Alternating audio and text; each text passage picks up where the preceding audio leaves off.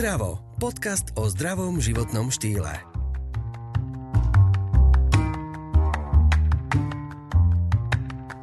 Už je to asi normálne, že žijeme v dobe plnej obmedzení. Okrem obmedzení, čo sa týka života, limitov, máme aj tie v jedálničku. Mojou dnešnou hostkou je Zuzana Lišková, ktorá je expertkou v oblasti zdravej výživy, študovala v zahraničí, v Medibalance sa venuje redukcii hmotnosti a metabolickej rovnováhe. Ako sa vlastne dá zdravo žiť, keď máte rôzne obmedzenia? Pretože nie každý sa narodil bez toho, aby mal alebo nemal nejakú alergiu. Takže budeme sa rozprávať o diabetikoch, bezlepkáčoch a tak ďalej. Takže vítam tu Zuzanu. Ahoj. Ahoj. Tak povedz nám prosím ťa, ako sa dá zdravo žiť, čo nám vieš k tomuto porozprávať a pomôcť možno aj tým, ktorí by chceli, ale majú mnohé obmedzenia. Áno, v dnešnej dobe sa o obmedzeniach veľa hovorí. E, hovorí sa viac o intoleranciách ako o alergiách. Alergie máme väčšinou od detstva, mávajú ich aj malé deti, čo zväčša teda malé deti nemávajú intolerancie, pretože intolerancie si získame životom a podľa štatistík až 60% ľudí zle toleruje alebo netoleruje určité potraviny. Prečo vzniká táto skupina ľudí a prečo je ich stále viac? E, v strave sa nachádza množstvo látok, ktoré sa pred x rokmi v potravinách nenachádzali. Rôzne pesticídy, herbicídy, umelé hnojivá, emulgátory, konzervanty, farbivá, stabilizátory, ochucovadla. Takže naša strava dnešná je oveľa viacej spracovaná a modifikovaná, ako bola. Ďalej máme nevyváženú stravu, jeme množstvo fast foodov. Prečo vlastne sú toľké alergie a intolerancie? Čo sa deje so svetom? Tak sú také dva názory, prečo e, alergie a intolerancie stále stúpajú. A jedna časť hovorí, že je to aj porucha imunitného systému. A tá druhá časť, čo som aj ja toho názorom, je zmena potravín. Vidíme to aj sami, keď ideme do potravín, že e, potraviny sa zmenili na hypermarkety a v rámci jedného druhu, ja neviem, napríklad jogurtov je zrazu obrovská široká škála a odlišujú sa hlavne v ochucovaní. To znamená, že čo pribudlo do stravy sú rôzne farby, stabilizátory, ochucovadla, emulgátory a už aj pri pestovaní sa pridávajú rôzne umelé hnojiva, pesticídy. E, ľudia samozrejme tým, že konzumujú zväčša už spracovanú potravu, tak v dennej dávke skonzumujú oveľa väčšiu, väčšie množstvo týchto prídavných látok, ako je norma. Aj keď každá tá potravina tú svoju normu má a inak by neprešla cez nejaké schvalovanie a certifikovanie, ale keďže my ich príjmame množstvo, tak tú dennú dávku prekročíme. A postupne sa aj ten náš imunitný systém začne správať tak, že prestáva tolerovať určité látky a potom nám vznikajú intolerancie. No a to je vlastne ten problém, že keď napríklad niekto možno ani nevie, že má alergiu a začne nejako chudnúť, držať nejaké diety a teraz si to ešte viacej pokazí. To sa stáva veľmi často a veľmi často ľudia chodia ku mne, pretože ja pracujem práve s týmito intoleranciami a podkladom pre spracovanie výživového programu je u mňa práve rozbor e, rozbor intolerancie, alebo teda odber krvi súvisiaci s intoleranciami alebo citlivosťou na potraviny. E, práve preto, pretože e, tá moja skúsenosť za dlhé roky je tá, že ľudia keď začnú redukovať, dneska je veľký trend pridávať bielkoviny, redukovať sacharidy, však vieme to bielkovinové diety, proteínové diety, práškové diety, všetko je postavené na zvýšenú, zvýšenom príjme proteínov. A tam je práve častokrát vyšší, vyšší povedzme príjem laktózy alebo kazeínu, mliečných bielkovín, prípadne vajíčok, takže ďalší, ďalší veľký alergén a tak ďalej. A prípadne ešte ďalej pribúda veľa aj ľudí, ktorí sa prestanú stravovať vyvážene, to znamená, že napríklad vylúčia živočišné produkty, tým pádom niekde zvýšene príjmajú tie ďalšie častokrát glutén, zase vzniká počas e, nejakých rokov intolerancia a naozaj vysoké percento ľudí má práve tieto, ktoré som menovala. Tak e, No a ako z toho von, hej, teda, že neviem, že som alergik, mal by som to zistiť, teda bolo by to asi ideálne, keď chcem niečo so sebou robiť. Možno môže byť aj to problém, keď priberám, že vlastne stále priberám, priberám a mám pocit, že jem zdravo, mám zeleninku, ovocie, mám sírčeky od babičky, neviem čo, ale stále priberám. Môže byť toto problém? Môže byť toto problém. Veľakrát za mňou prídu klienti, ktorí sa snažia zredukovať a upravia si jedálniček, povedzme aj tak, ako boli zvyknutí volakedy, keď redukovali a zrazu neredukujú. Zrazu príde klient a povie, ja už 9 mesiacov nejem chleba, nejem toto, takto a takto si zložím ten tanier a, a naozaj pomaly hľadujem a neschudol som, alebo neschudla som. A keď mu zoberieme krv a spravíme mu citlivosť na potraviny, zistíme, že v podstate väčšinu stravy, ktorú jedol, jedol veci, na ktoré to jeho telo je citlivé. Ďalšia vec, že on si mohol vybudovať tú citlivosť práve tým, že to jedol zvýšene. Veľmi často bývajú intolerancie na lepok, laktózu alebo histamín. A pokiaľ zvýšene konzumoval tieto potraviny, tak samozrejme to telo bojovalo, určitým spôsobom neredukuje, môže byť zvýšenie unavený, bolesti hlavy, tráviace ťažkosti, exémy, bolesti brucha. Väčšinou cítime, keď nám niečo v strave škodí, len to nevieme definovať, čo to je. Nemusí to vždycky byť laktoza, glutén alebo histamín. Môže to byť aj nejaké druhy zeleniny, ovocia, prípadne orechy, vajíčka, strukoviny je naozaj dobré e, počúvať svoje telo a dať si diagnostikovať, ak cítime, že niečo nie je s nami v poriadku. Ja by som tak potrebovala trošku preložiť radšej pre seba, možno aj pre tých, ktorí sa to chcú konečne naučiť. Takže keď mám alergiu na lepok, čo nesmiem jesť? Keď mám e, citlivosť na lepok, tak nesmiem jesť všetky produkty, ktoré lepok obsahujú. To znamená ráž, ovoz, pšenicu, špaldu a jačmeň. A keď na gluten? A keď na... To je v podstate pšenica. E, gluten. Počkajte, teraz sme, musíme si v tom robiť poriadok. Laktóza? Že, ja som počkaj, si robíme si poriadok, že áno, citlivosť áno. na lepok, uh-huh. čo nesmuje, uh-huh. citlivosť na laktózu. Laktózu, tak uh-huh. takto. Aby sme nemotali, lebo... A potom máme ešte histamín napísané, gluten a kazeín a to som musí už domotala. No gluten je vlastne lepok. A Aha. kazeín je vlastne laktóza. Len kazeín je mliečna bielkovina, na ktorú býva alergia. A to býva väčšinou vrodené a tam v podstate to sa väčšinou diagnostikuje už u malým deťom, rovnako ako celiakia. Takže teraz, keď hovoríme vyslovene o, o citlivostiach na potraviny, tak e, neviem, že či chceme ísť až do takých vecí, ako sú už také tie diagnostikované alergie od detstva. To v podstate nemusíme, ale ja to teraz aj pre seba upratujem, takže lepok ano. už vieme, to s tým súvisí glu, glutén a uh-huh. teraz tá laktóza, teda to je mliečno, mliečne výrobky. Uh-huh. Tam je ten kazeín. Áno. Takže to povieme ako jedno, laktoza. To už aj hovoríme. Uh-huh. A histamín je kde? Histamín je uh, látka, ktorá sa nachádza v potravinách, v niektorých viac, v niektorých menej, alebo sa dokáže zvyšovať spôsobom prípravy jedla. A ľudia, ktorí sú citliví na histamín, tak zväčša reagujú aj na lepok, aj na laktózu že je to určitá látka, ktorú telo nevie štiepiť. Ona sa nachádza všeobecne vo, v potravinách, ale hovorím, niekde je vyššia, niekde nižšia. A ak sa diagnostikuje, že telu chýba enzym, ktorý štiepi histamín, tak treba vtedy e, zaradiť nízkohistaminovú dietu. A prepač ešte pre seba si upracem, keď mám celiakiu, tak čo ma trápi? Citlivosť na lepok. To znamená, že nesmiem jesť lepok. Mm-hmm.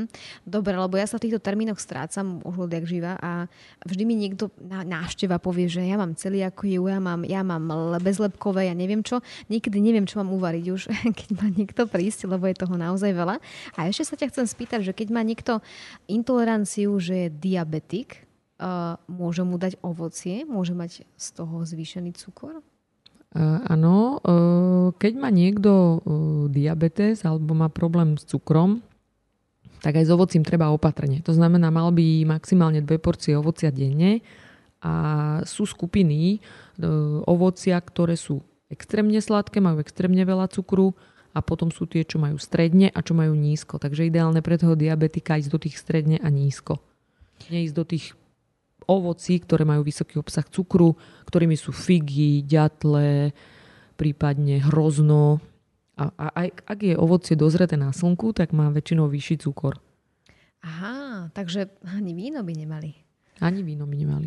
Víno by nemal v podstate žiadny alergik, ideálne, pretože samotný alkohol zvyšuje cukor a zhoršuje aj prácu inzulínu, preto nemal by alergik a taktiež narúša črevnú stenu. Takže je bezlepková dieta, teda ten, kto nemôže lepok. Potom je um, laktózová intolerancia, alebo respektíve na ten kazeín môže mm-hmm. byť mhm. reakcia. No a potom histamín to je teda to, čo nedokáže telo štiepiť niečo mm-hmm. konkrétne v tele. Diabetici majú problémy s tým, že majú teda cukrovku a tým pádom nemôžu veľa cukru. S akými problémami sa tak stretávaš ešte ty a čo riešiš so svojimi klientmi? Dneska už každý klient, kto k nám príde, si dáva robiť rozbor aj na citlivosť na potraviny, pretože pozorujem, že približne potom, po tých 40 rokoch už skoro každý pociťuje nejaký problém, že cíti, že to trávenie nie je také dobré, ako bolo predtým. Keď sa hovorí, že v 20 strávime aj klince, tak už v tých 40 to tak nie je buď pociťujú vyššiu únavu, alebo mávajú problém s pravidelnými bolestiami hlavy, alebo nejaké exémy.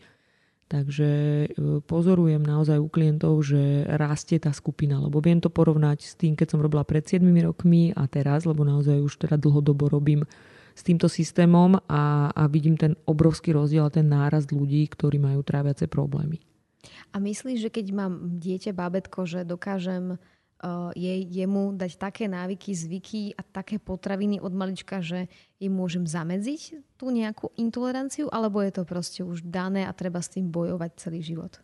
Hovorí sa, že postupom rokov budú raz ľudia s intoleranciami práve kvôli tomu, že 60% populácie má intolerancie a tým, že plodíme ďalšiu populáciu a ďalšiu, tak sa to môže dostať až do genetickej výbavy. Ale samozrejme áno, správnou strávou vieme veľmi veľa dosiahnuť. Pokiaľ budeme sa snažiť deťom dávať e, čisté produkty, ja tomu hovorím také, že čistá strava, bez rôznych farbí a dochucovadiel a budeme ich učiť na tie správne chute, chuť ovocia, nie sladkostí, chuť bieleho jogurtu, nie vždycky tou ovocnou zložkou, keď tak mu radšej my tú ovocnú zložku tam pridáme domácu Takže týmto spôsobom vieme veľmi veľa dosiahnuť, ale je to určite boj a je to ťažšia cesta ako tá kupovať polotovar a, a dávať do rúk a zjesť. No ja mám niekedy pocit, že je to spojené s reklamou, že bola, kedy bolo všetko bio a teraz mám, neviem, či máš aj ty ten pocit, všade na mňa číhajú produkty, ktoré obsahujú pr- plus proteín. Všade je proteín. Už aj mm. v mhm. sprchovom geli vidím proteín. Áno. A rozmýšľam, že či to je nejaký vždy nejaký trend, alebo že čo sa deje, že prečo teraz je in proteín napríklad. Je to trend, pretože vznikli rôzne e, redučné diety založené na proteínoch a trh na to odpovedá. Zistili, že majú nižší predaj možno tyčiniek, tak dajú plus proteín, pridajú tam nejakú srvátku alebo nejaký e, umelý zdroj a je to plus proteín a ľudia už na to inak reagujú, majú pocit, že to je zdravšie a že dokonca je to dobré na chudnutie, keď si zrazu tú istú sladkú tyčinku dajú plus proteín.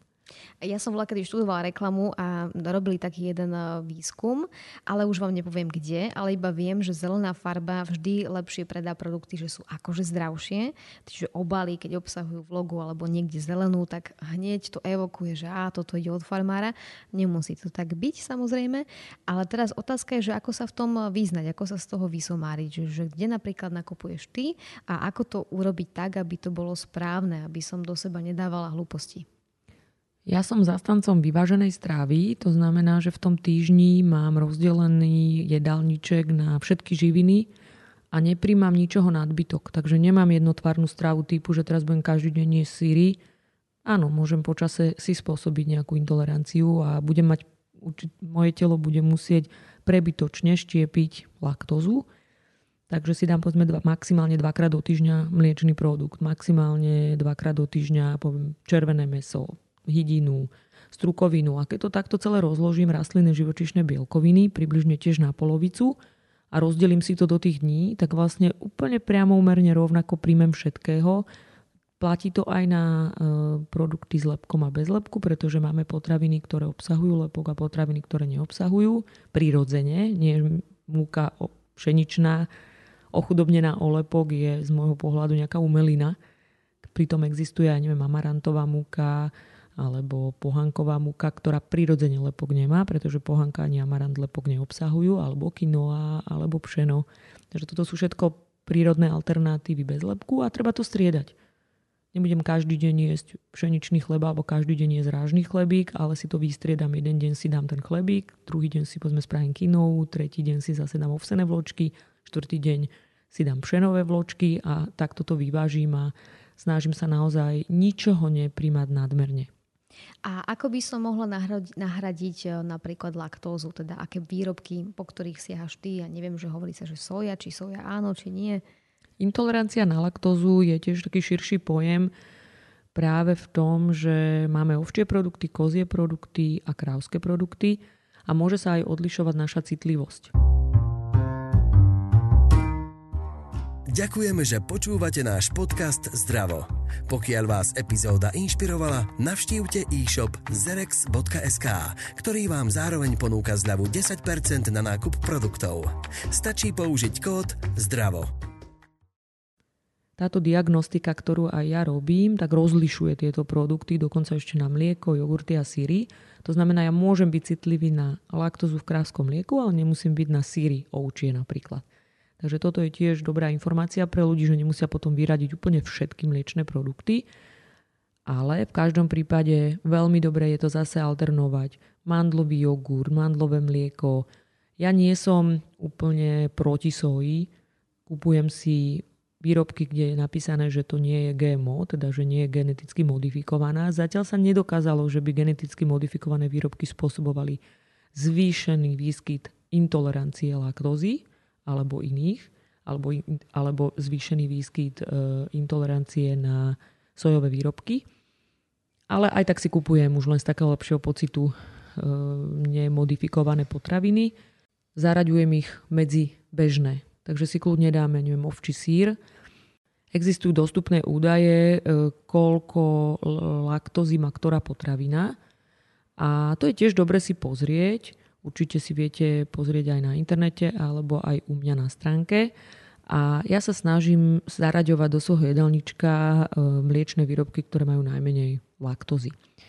Po 40. roku je dokázané, že enzym laktáza, ktorá štiepi laktózu, nám v tele prirodzene klesa. Takže jeho produkcia klesa a my už automaticky máme trošku väčší problém štiepiť laktózu a mliečne produkty, preto aj možno aj vy e, pozorujete na sebe alebo na svojom okolí, že sa ľudia viac ťažujú na tie mliečne produkty, že im po nich není dobre alebo im to robí zle nejako strávením a preto je dobré eliminovať výskyt laktózy v stráve. Krávské mlieko z môjho pohľadu už pre dospelého človeka veľmi není nápoj, keď tak sa môže raz za čas použiť do nejakej várenej kaše, ale samozrejme môžeme použiť mandlové alebo teoreticky to sojové a trošku to alternovať. Ono bolo veľkým hitom kokosové mlieko. Už zase nie je hitom. Taktiež, ako môže to byť dobrá alternatíva. Kokosové mlieko ja mám napríklad veľmi rada s čia semiačkami ako taký kokosový puding, že si to večer zalejem a ráno mi to spraví takú tú hustú štruktúru a dám na to ovocie, nejaké oriešky, takže aj takéto alternatívy kľudne hovorím. Keď človek je všetko trochu, tak má veľmi veľkú pravdepodobnosť, že si z toho nevyvolá nejaké, nejaké problémy, pokiaľ ich už samozrejme nemá. A čo som hovorila aj o tých výrobkoch, ktoré majú prirodzene najmenej laktózy, tak patria tam ovčie produkty, ovčie síry, feta, brinza, e, maslo napríklad, krauské a niektoré aj kozie produkty. Takže treba si pozrieť a povedzme prirodzene zaraďovať radšej tie. Prečo je tak odrazu veľa tých alergikov a intolerancií? Čo sa deje? Náš imunitný systém je z rôznych dôvodov oslabený a takými najčastejšími dôvodmi je zlá životospráva, veľa stresov a potom náš imunitný systém e, vyhodnotí aj zdraviu prospešné látky za škodlivé.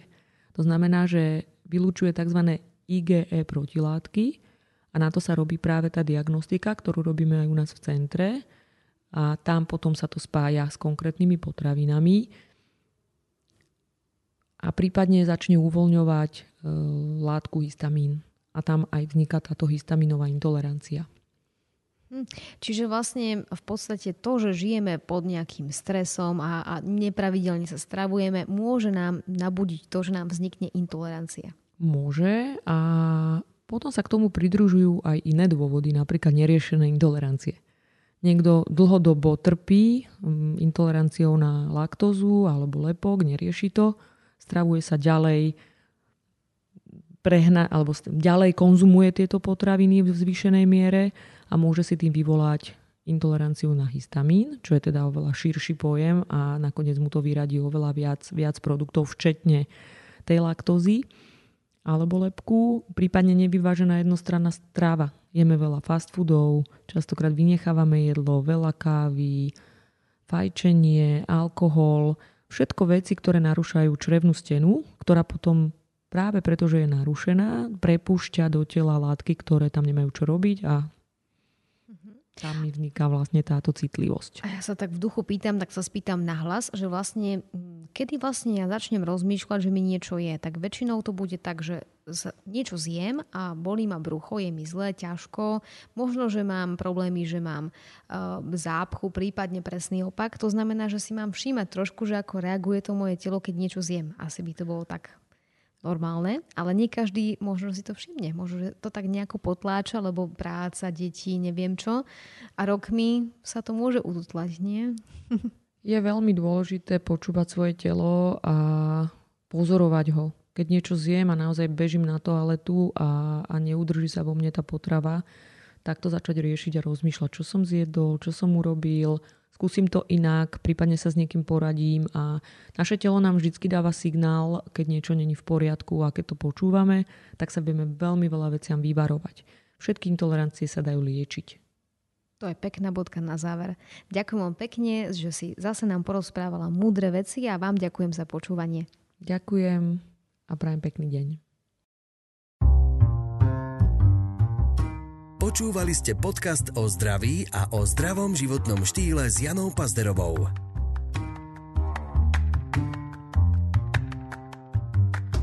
Rozhovory vám priniesol Zerex, silnejší základ pre vaše zdravšie ja.